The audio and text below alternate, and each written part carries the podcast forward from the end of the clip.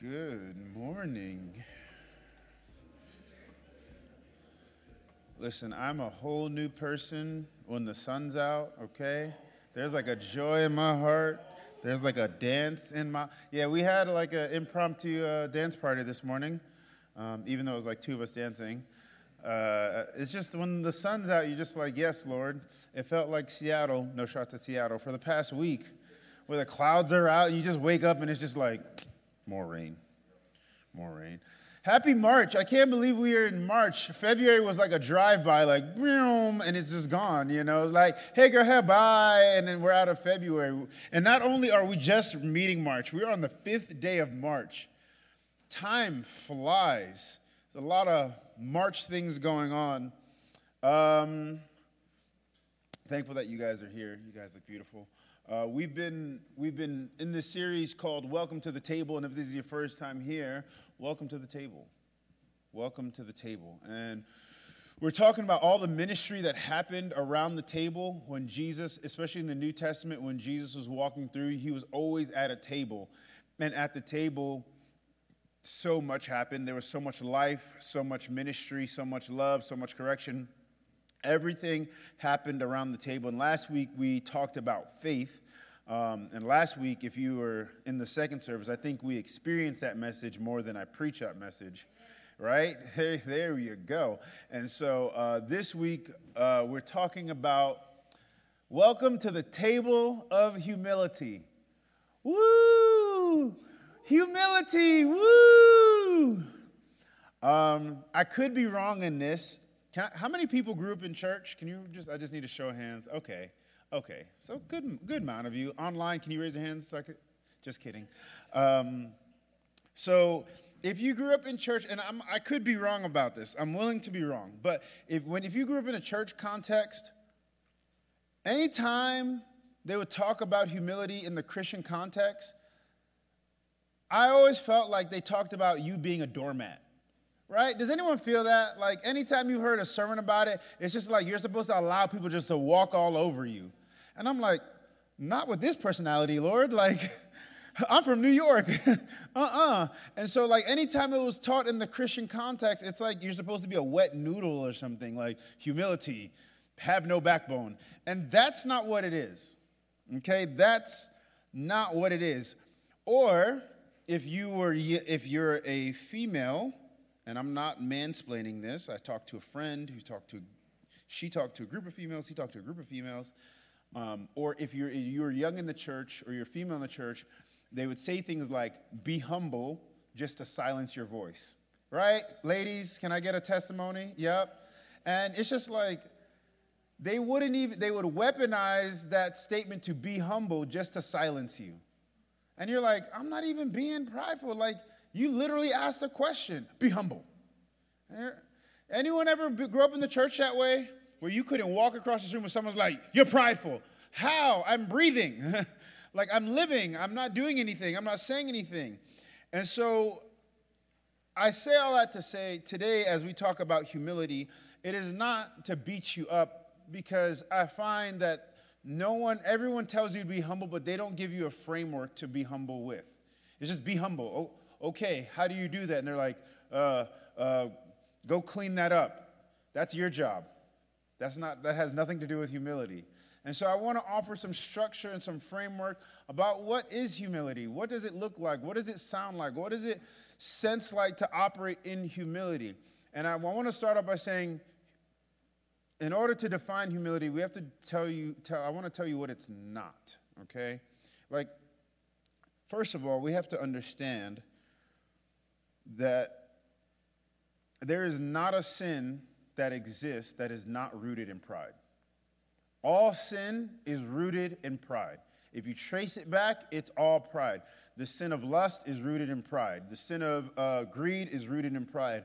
All sins that we commit are rooted in pride. Pride is the originator of all sin. And it's through pride, it's through sin does pride reveal itself. It was the primary sin that would remove the enemy out of eternity. It was the primary sin that got Adam and Eve removed from the garden. pride is the root of all sin. The reason why you are rebellious unnecessarily is because of pride. And there's a lot of things that there, that you have pride in where if you look at some of the things and even some of the things where you think like, "Oh, that's not that's not pride." Feeling like you're undeserving of the grace of God is pride. All right, I want to tell someone that right now, and you may be like, "What?" Feel, having this feeling of like, "Oh, I could never go to church. I could never be around those people. I'm so evil. I'm so wicked." It's a form of pride, and no, it's a low self-esteem form of pride, but it is a, it is a form of pride. It is. Pride is the original sin. It's it's everything stems from there. A.W. Tozer said, and they're going to throw it on the screen because you know I'm getting better at this. In every Christian's heart there's a cross and a throne. And the Christian is on the throne until he puts himself on the cross. If he refuses the cross, he remains on the throne.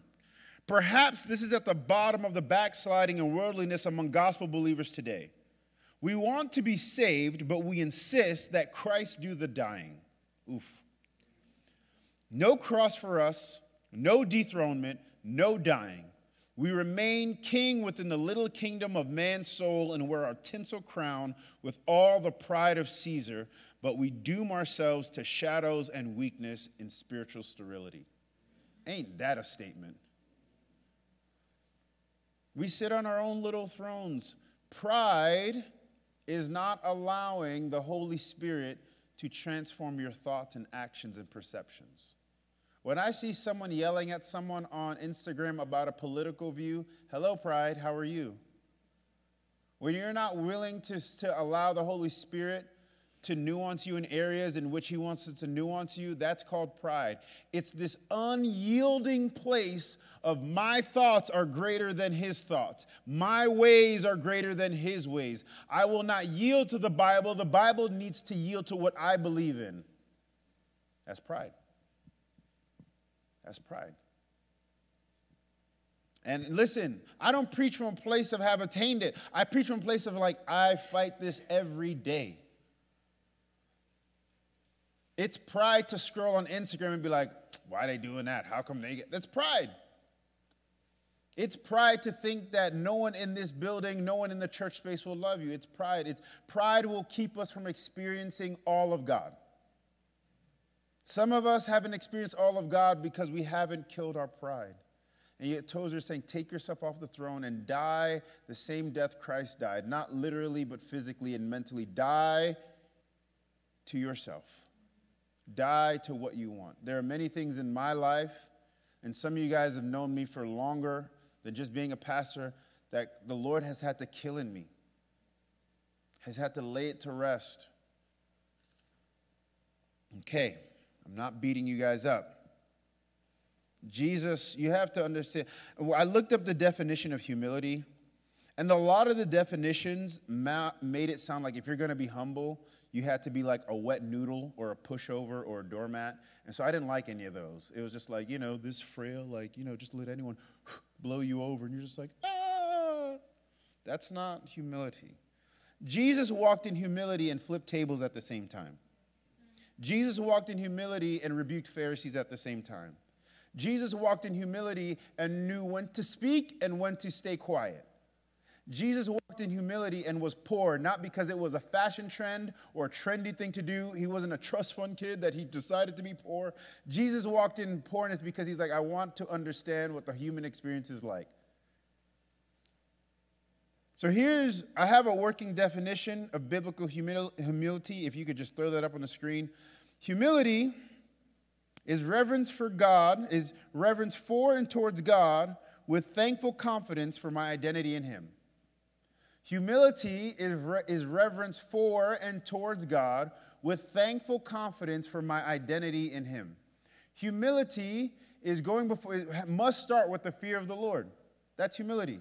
Fear the Lord. That's humility. That's where it all begins. That's where it starts. It's putting God in his rightful place and keeping me in my rightful place. That is the beginning of humility. The moment you elevate yourself above God, the moment you elevate your actions above God, congratulations, you have yielded to pride. If you've ever said, Well, I don't think God would, of course you wouldn't think God would. You're not God. I don't think God would really. He does everything he wants the way he wants in the unique ways. God will never operate outside of holiness. So whatever he does is within the realm of holiness. And if he wants to do it that way, he's going to do it that way. The most blasphemous thing I've ever heard is that God is prideful. Who's the judge of that? Us? In our frail understanding of life? Come on. Humility is reverence for and towards God. It must begin with the fear of the Lord, with thankful confidence. It's thankful confidence.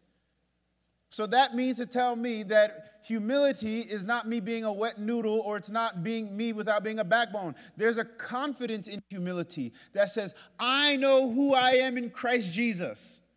I know all that He's prepared me for. I know all that He sets aside for me. I know who I am in Christ. There's a confidence in that, right? There's a confidence in saying, I'm humble because I know who I am and I know whom I belong to.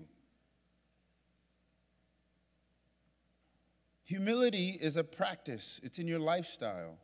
See, when you understand like this definition, when you understand this perspective of humility, you start to understand that I don't have to strive for anything. I don't have to compete with nobody. I don't have to be peanut butter and jealousy of nobody. I can just be me. Some of you guys are going to get that later this week like, oh, peanut butter and jealous. I get it. I get it. It's okay. It's okay. You don't have to be angry that someone else attains or achieves something that you've been working towards quicker, faster. You're not at that because you have this thankful confidence of, I know who I am. I know who I am. I'm secure in who I am. I know what He's brought me to and what He's brought me from. Identity begets humility. Identity must become before humility.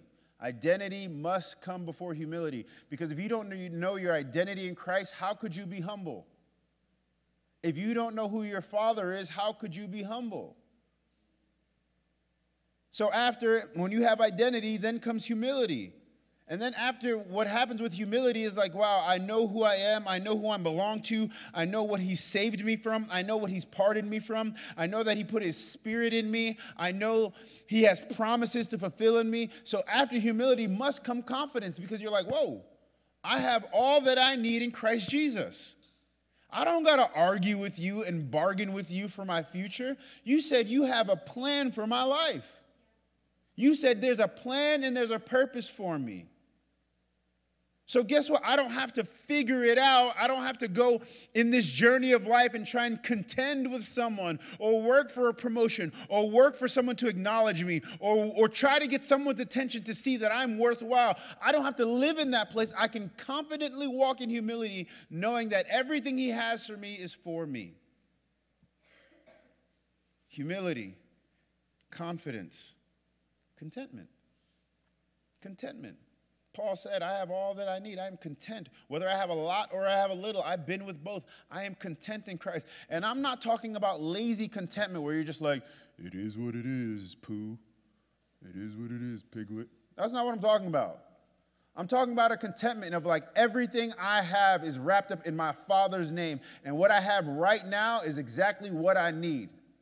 So I don't, I have to, I don't have to I don't have to bargain with anybody. I don't have to argue with anybody. I have what I need in Christ. And when you pray, you're saying, God, use your heavenly resources to impact the physical, earthly realm so that all that I need can come and make itself present in my lifestyle. That's what prayer is. It's an invitation to God to impact the earthly realm with heavenly resources. That's an old definition. So then comes contentment. Why do you think Paul was able to say that when he was writing his letters? I have all that I need. And he was in prison. I have all that I need. There has to be a, a, confident humility in that to say, I have all that I need. Some of you guys right now are in tough spots or what you consider a tough space. You have a, your living conditions aren't great, you, your job conditions aren't great, whatever isn't great. It takes humble confidence to say, I have all that I need. I have all that I need. And if I ever need anything, I just got to ask my, my father. I just got to give him a call. And he ends up providing it always. He may not provide it when I want him to, but He always provides it. What if, what if the root of all your problems were just simply steeped in pride? What if you were able to put down all this contending and all this striving and all this thing and all this mocking and everything that would birth pride? Or what if you were able to put it down and say, God, I'm not going to have anxiety. I know who you are to me. You're, my, you're Jehovah Jireh. You're my provider. You're Jehovah Nisi. You're Jehovah Shalom. You're my peace. And I'm your child. What if all of your anxiety that you're taking medications for were just a byproduct of pride, and now that we can identify it, we can say, I'm just going to be humble in Christ Jesus. And I'm not saying to put, listen, if you take medication, take your medication, okay? Because God can bring healing through that. But what I'm saying is think about it. Some of the anxiety, some of the depression, some of the angst of not having and the fear of the future, what if it was just a humble submission to say, God, I don't know what tomorrow will bring, but I know that you bring it, so I'm confident in you. I hope some of you guys just got at peace right now.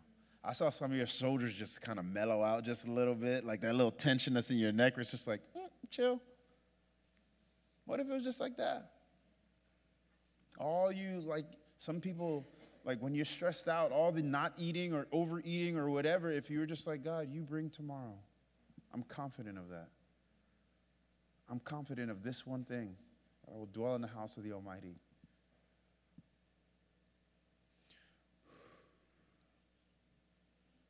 Let go of the pride. Let go of the pride that you have to figure it out. Let go of the pride of, I have to make this work. No, you don't. You just have to work. He makes it work. He makes it work. He works all things together for the good of those in Christ Jesus. He works it out in heaven and on earth. See, when I know my identity, when I'm thankful for that identity, I operate in fearlessness. I'm not scared. God forbid if I were to die within, see, see, some of y'all, you, God is taking you on a journey to get to this place. God forbid if I die within the next 24 hours, I know who I belong to. I have the confidence to say, when these two eyes close, they will open and be facing eternity. I have no anxiety about my tomorrow. I have no anxiety about where I'm going. I'm not scared about that because I have this humble confidence that the moment I wake up, I'm going to be in the presence of my Savior. And some y'all have anxiety with this Christian thing because you're not sure of who you are and who He is to you.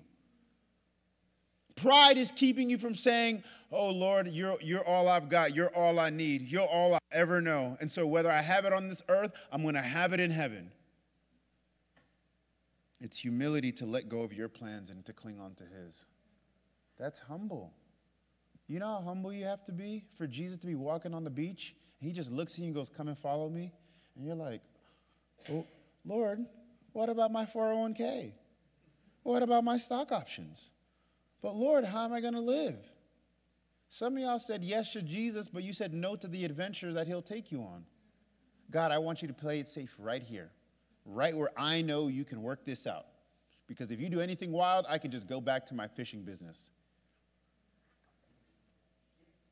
If you don't work it out, I could just go back to being a tax collector. That's what some of the disciples like. If you don't, if this don't work out, I could just go back to my old life. Some of y'all speak to Jesus that way. I've done it. If you don't work it out, I'm just going to go keep doing what I've been doing because it works. And it's just like, yes, it works, but you are, your soul has also been dying. I'm, I'm getting off track. Holy Spirit, why are you be doing stuff like that? Like, I like it. Um, we're going to turn to Luke 14. We're going to start in verse 7. We see, starting, I'm going to set up the scene for you. I'm going to set up what happened. Jesus has been invited to the home of a Pharisee. Jesus be always goes to the home of the Pharisees. How dare he? If Jesus had an Instagram back then, he would have been canceled. Jesus, why always see you at the Pharisee houses? Jesus was poor. They were feeding him. Right? He's like, I'm gonna take a meal. Y'all gonna learn a lesson, but I'm gonna take this meal. He's at the house of another Pharisee, and he's at the table. You see, just because you're invited into a house of someone who's different, that doesn't mean you align what they align with, okay? That doesn't mean you believe what you believe. You have to understand that anytime Jesus was invited to the house of the Pharisee, he was not co signing their lifestyle, he just saw it as an opportunity for ministry.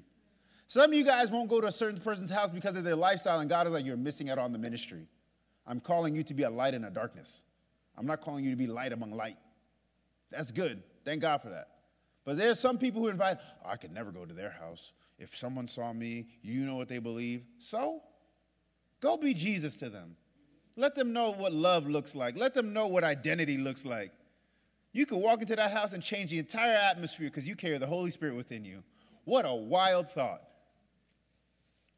So he goes into the house of the Pharisee. It says, verse 7 When he noticed how the guests picked the places of honor at his table, he told them this parable. He said, When someone invite, invites you to a wedding feast, do not take the place of honor, for a person more distinguished than you may have been invited. If so, the host who invited you both will come to you and say to you, Give this person your seat. then, humiliated, you'll have to take the place of least importance. You know how ghetto that is? Hey, rise up. Some of you guys are looking at me like you don't know what that's like. I know each and every one of you have went to a sports game where you sat in seats that weren't yours, and the person who owns the seat show up, and you're like, oh, oh, oh this is not my seat. Um, yeah, let's. Yeah, I know because I've done it before where they're like, these are our seats. I'm like, you sure? Check your number again. Let's go. That's what he's talking about. Y'all sitting in seats that don't belong to you. You know you was in the high row all the way up there in the nosebleeds. What you doing down here? So he's like, don't take the seats closer because someone will embarrass you and say, these are not your seats. You ever, I've done the walk of shame from a seat that wasn't mine. Just walked away and been like, I thought they wasn't gonna show up. How are you gonna show up the last couple minutes anyway, right? You start arguing. How are you gonna show up in the last couple minutes? But when you're invited, Take the lowest place, so that when your host comes, he will say to you, Friend, move up to a better place. Then you will be honored in the presence of all the other guests. For all those who exalt themselves will be humbled, and all those who humble themselves will be exalted. All those who exalt themselves, God will humble, and all those who humble themselves, God will exalt. I had this thought. I have this thought. How many times in my own life have I hosted something only for Jesus to be sitting on the other end of the table away from me? How many times in our lives where have we hosted whatever it is? And we have people of significance to the left and to the right of us I'm friends with this person because they're in this business and they're going to get me here. I brought these people because they're very important in this business. You know, this is how Hollywood works. I got to get all the, the all the people who have influence around me. And yet Jesus sits somewhere else further away from me because he's like, I didn't set this table. That's what that's the thought that I've had that there are many times where I've set up things in my life in my own pride, in my own arrogance, and I'm like, man, I want to get connected to these people because when I'm connected to these people, it'll bring me some sort of significance here. And yet Jesus is like, nope. Nope. And I always find that in those moments, that when I set this table and I get the people of influence around me, they end up taking more than they deposit. And yet Jesus is like, man, if you just sat next to me, I would give you more than you've ever deposited. And then I find when I allow Jesus to set the tables of my life, I never end up at a table that I'm not supposed to be at. See, pride will keep you at a table that you're not supposed to be at. It'll keep you putting out from your emptiness at a table that you're not supposed to be at. And then you wonder why. Why am I so broken? Why am I so exhausted? Why am I so tired? Why am I so empty? Why am I so angry? Why am I so frustrated? Why, why, why, why? And Jesus was like, Get up. I didn't set this table for you. You set this table for you. Get up. Humility will quickly realize, I'm not supposed to be here. Why am I trying to organize a place setting that Jesus already flipped? Why am I trying to do this? I just want to sit next to Jesus. You see, that's what he did. That's what he uses this parable, but you have to understand that's what he did for your life. Because by the word, you were one of the worst sinners. But yet, when Jesus died and his blood was poured out, he goes, Hey, you don't have to sit all the way back here. You're a child of the king now. Come on. I want to move you up closer to me. I want you to sit right next to me. I want to be where you are. You're going to be where I am. You see, the blood of Jesus only allows you to get closer to him. You can sit right next to him and not feel humiliated. That's the beauty. See, this is where the confidence part of the definition comes in. This is where the anyone ever walked into their parents' house and say, "Can I sit at your table?" No. Some of y'all walk into your parents' house and you just go, bam, bam, leg up, foot up, arms out, belly out, everything. You're just like, yeah, this is my house. That's, don't you know that's the confidence that the Lord says, approach me with? Because your identity is in me. You know you always have a place at my table because your confidence is in me, your identity is in me. So you never have to ask, Can I sit at your table? Because you know where he sits at the head and you know where you sit. So you can sit at the table with humble confidence. I belong here. Because some of us, the reason why we're not sitting at the table is because we're not too sure about God's identity in our lives. We're not too sure. And so we'll sit and we'll look at the chair and we'll say, I don't know if I could sit here. And yet God's invitation is like, no, no, no, come, sit at this table. I saved you, I redeemed you. You have a seat here. You can sit at this table with humble confidence in knowing who you are and who I've called you to be. But that's what pride will have you do. That's what pride will have you do.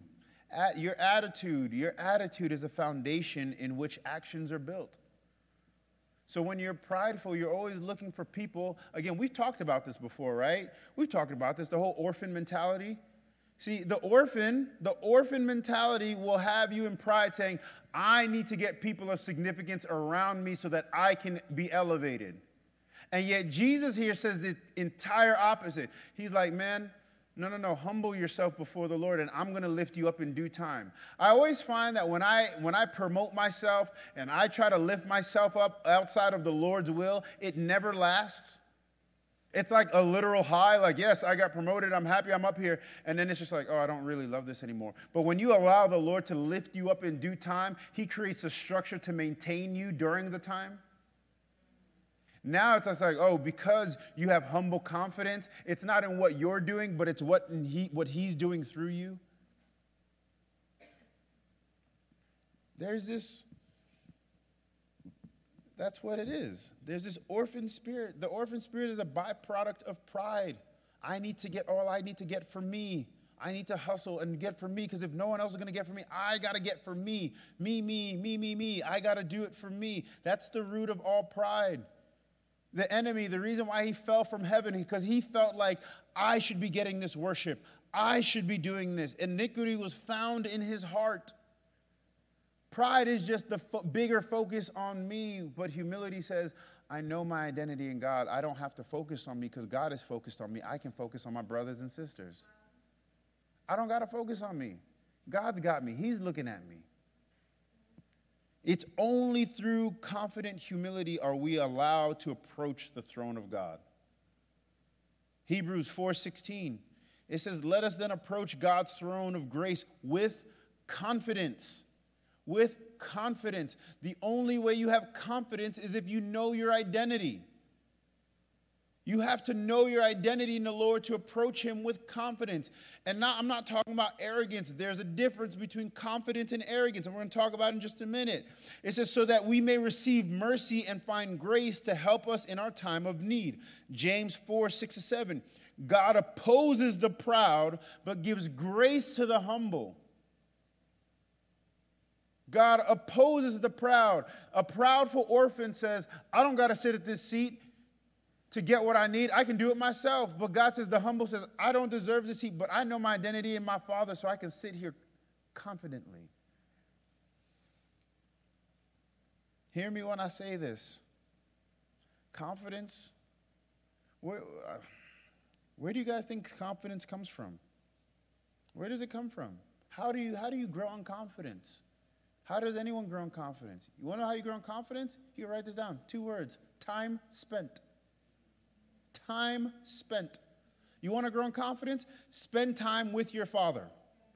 You want to know how Steph Curry can take the shots that he takes? He has spent time with that shot over and over and over and over. And he's had a lot of misses and he's had a lot of makes. And he's been over and over. So, why do you think in the game he shoots that shot and he turns around and runs down? Because in his mind, he's like, I've already seen it go in. See, a lot of us in this room, the reason why we lack the confidence in the humility that we have is because we don't spend time with our Father. We don't spend time. I played basketball for years. There are certain shots on the court I know I'm going to make because I have the confidence and I was hitting them in practice. So I have confidence when I shoot. There's some shots, it's just like, you know, why are you taking that shot? Some of y'all are shooting your shot at the wrong person, like, mm-mm, mm-mm, mm-mm. Confidence. If you are not spending time with the Father, how do you have humble confidence? Write this down as well. This was a good one. This was a good one. Write this down. Confidence is mistaken as arrogance to those who are insecure. Confidence is mistaken as arrogance to those who are insecure. Confidence is mistaken as arrogance to those who are insecure. See, when my brother or sister in Christ, they're not spending time with the Lord, they're not spending time with their Father, they're going to see all of my gift as arrogance. Who do you think you are? You're being arrogant. No, I'm not. No, no, no, no, no, no. Please don't confuse the, the two.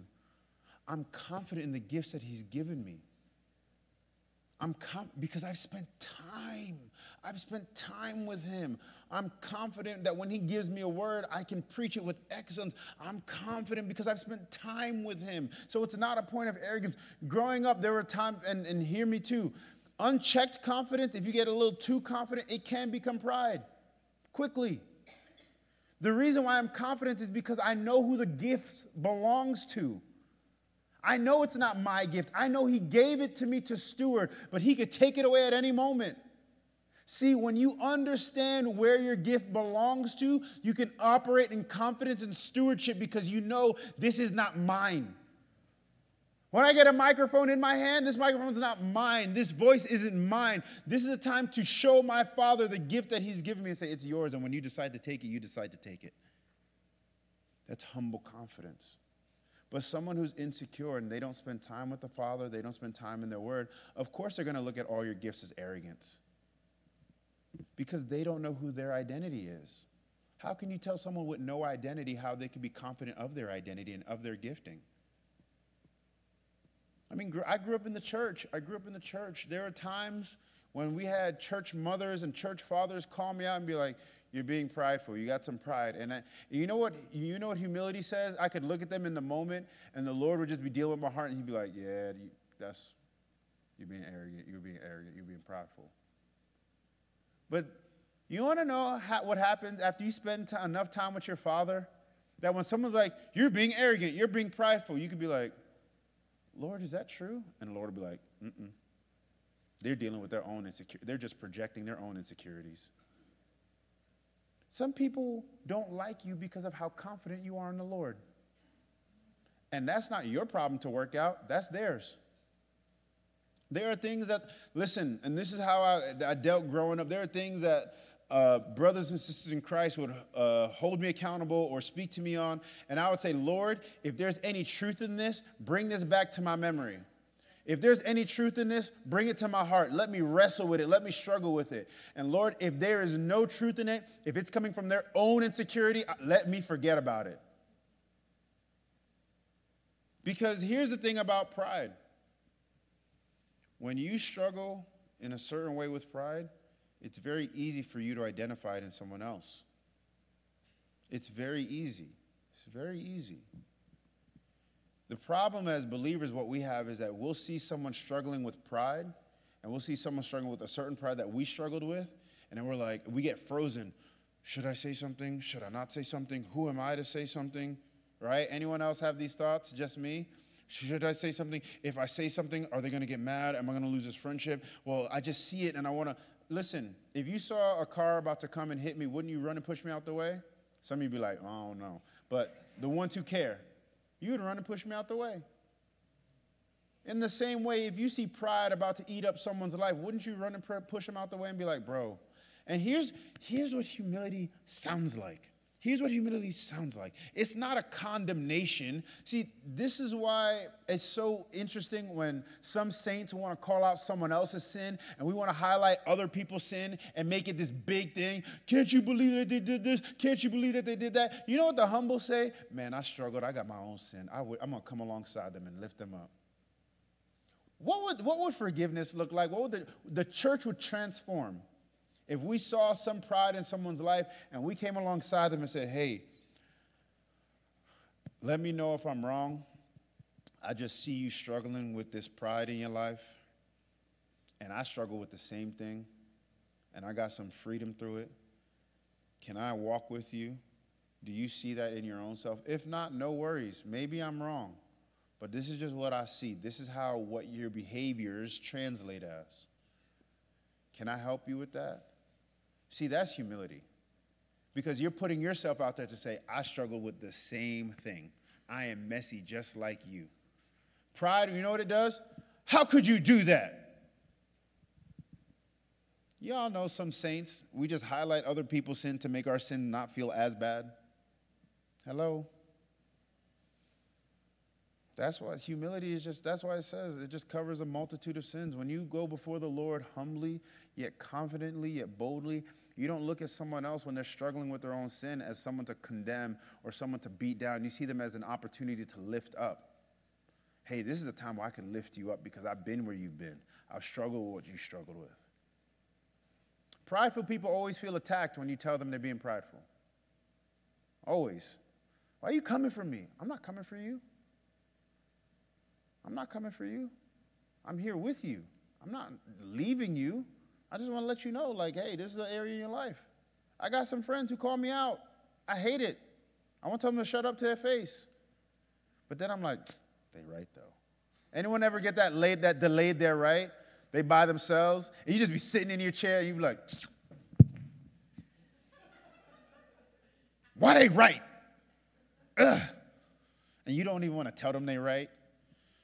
You're like, yeah, remember when a couple weeks ago, you're like, yeah, remember when you told me that little thing? Yeah, yeah, yeah. God's working on it. But she was mad. Yet confidence is mistaken as arrogance to those who are insecure. See, the problem is they don't know who they are and they don't know the gifts God gave them. So when they see someone operating in their gifts confidently, they label it as arrogant or prideful. And you know what that's birthed in the church that I hate? Fake humility. Fake humility. It's birthed in the church because people don't know how, how to identify and encourage good gifts and someone exercising their gifts from pride and arrogance. And so now you're telling someone who is confident in their gift of healing or speaking in tongues or prayer or encouragement, you're telling them, oh, you're just being prideful. And they're just like, no, I'm exercising it. I'm trying to figure it out. But what happens is, is that you have these church mothers, fathers, brothers, sisters who will beat someone down. And then all of a sudden they have this fake humility that's going on. Y'all know fake humility, right? When you tell someone, like, man, you did a great job. And they're like, it was all God, brother, all God, sister. It was all God, you know. It was all God. And like I've learned, like, no, if it was all God, it'd be way better. I used to have to say fake humility. So it'd be like, man, that sermon was so good. It was all God. No, it wasn't. If it was all God, this whole room would be saved. It'd be everything. People would be turning out in this room. It wasn't all God. You want to know what humility sounds like with that? Thank you. Thank you. I appreciate it. Fake humility always deflects the praises that you should receive. If you worked hard at something, learn how to just say, Thank you. By the grace of God, I was able to do this. Thank you. I know for some of y'all don't know how to just say thank you. I've had to learn how to just be like, thank you. Or you know what fake humility sounds like? When someone wants to bless you, oh, no, no. Mm, you sure? You should. Ah, oh, nah. Not me, not no more. Someone's like, I want to buy you a meal. Thank you. Thank you. You want to buy me another? You want to buy me a drink too? Thank you. We got this, like, and then you know, y'all, y'all see it on social media. The humble brag. When someone posts something, like I got a new car, and they're like, "Oh, look at this new car." I just want to thank. Man, shut up. You just want to humble flex. I see you. Just exercise some meekness in your life. What is meekness? That's an old Bible word. Blessed are the meek. What's a meek? It's a mill. No, I'm just kidding. some of y'all got that. What is meek? It's having it and not flexing it. It's being so secure in your identity in Christ and understanding, like, I got this. I don't got to really show anybody. If I want to, I can, but I don't got to show anybody because the Lord gives and the Lord takes away. Blessed be the name of the Lord. That's humility. You don't have to flex it. It's saying, like, hey, I'm good. And, I could, and I'm not knocking you for posting about it. I'm not knocking you for posting about it. Some things are a testimony that you just got to post about and be like, if you, let me tell y'all this story. I just want to let you know now. If you type a long story, a lot of people don't read it. But, anyways, you just want to tell them the story. Just tell them the story of, like, hey, this is what it is. It's a testimony. That's good. You want to encourage someone else. But we know what a humble brag is. You want to know what's another another form of pride, and pride comes in varying different ways, or fake humility, a low evaluation of yourself. Someone be like, "Man, you man, you look sharp today." Ah, nah, these are rags. Man, just say thank you. Just say thank you. The most powerful thing you can do is just say thank you. Thank you. Thank you for noticing. I appreciate it. Thank you so much. Thank you for, you know, someone says, tell, someone tells me now, like, ooh, you had a nice haircut. I know they meant to hurt me. I know their intention was mean, but I'll just be like, thank you. I know I look good. What would it be like if we just learned how to just say thank you, thank the Lord that He was able to provide? See, we got to get out this fake humility stuff. See, when you don't know how to receive a blessing or a compliment, that's and the Lord is not impressed because you were like, oh, you know, it's all God. He, that doesn't impress him. When someone who is truly humble, they learn how to say thank you because they're like, the Lord has provided this thing, so thank you. Whether it be a car, a new job, a spouse, a fr- whatever it is, a friendship, you just can say thank you. I'm just so thankful that He provided. He always does.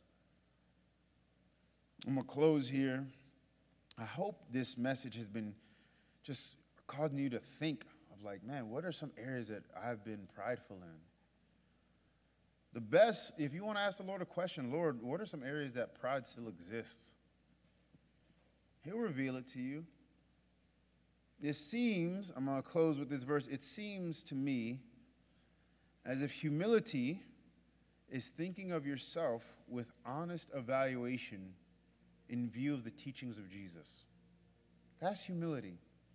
It's evaluating yourself according to his scripture, not to the world standards, not to your parents' standards, not to your sibling standards, but evaluating yourself honestly into the standards of scripture. Some of us are constantly evaluating ourselves to a standard that our parents, grandparents, friends, society has placed on us, and we're just tired.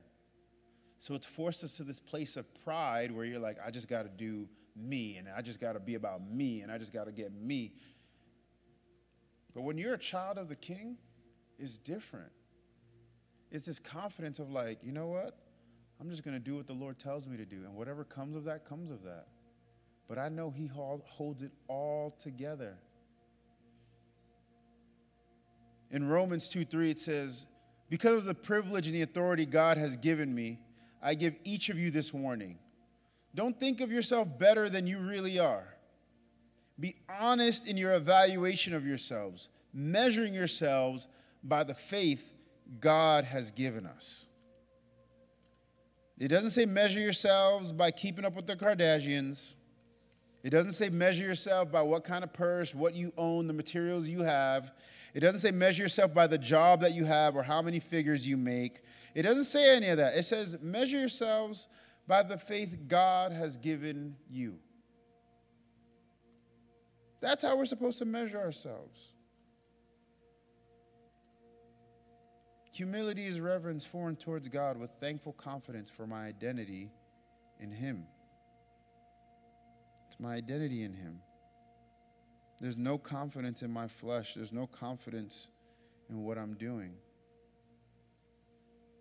And the reason why He calls us to be humble, the reason why we're called in, into humility is because in scriptures it says that Jesus didn't even consider equality worth God something worth flexing that he made himself lower than the angels. You think when Jesus walked this earth, his humility was a weak noodle, it was something soft? No, Jesus had this bold confidence. How do I know it was this bold confidence? Because he called God Father in front of everybody. That's a bold confidence.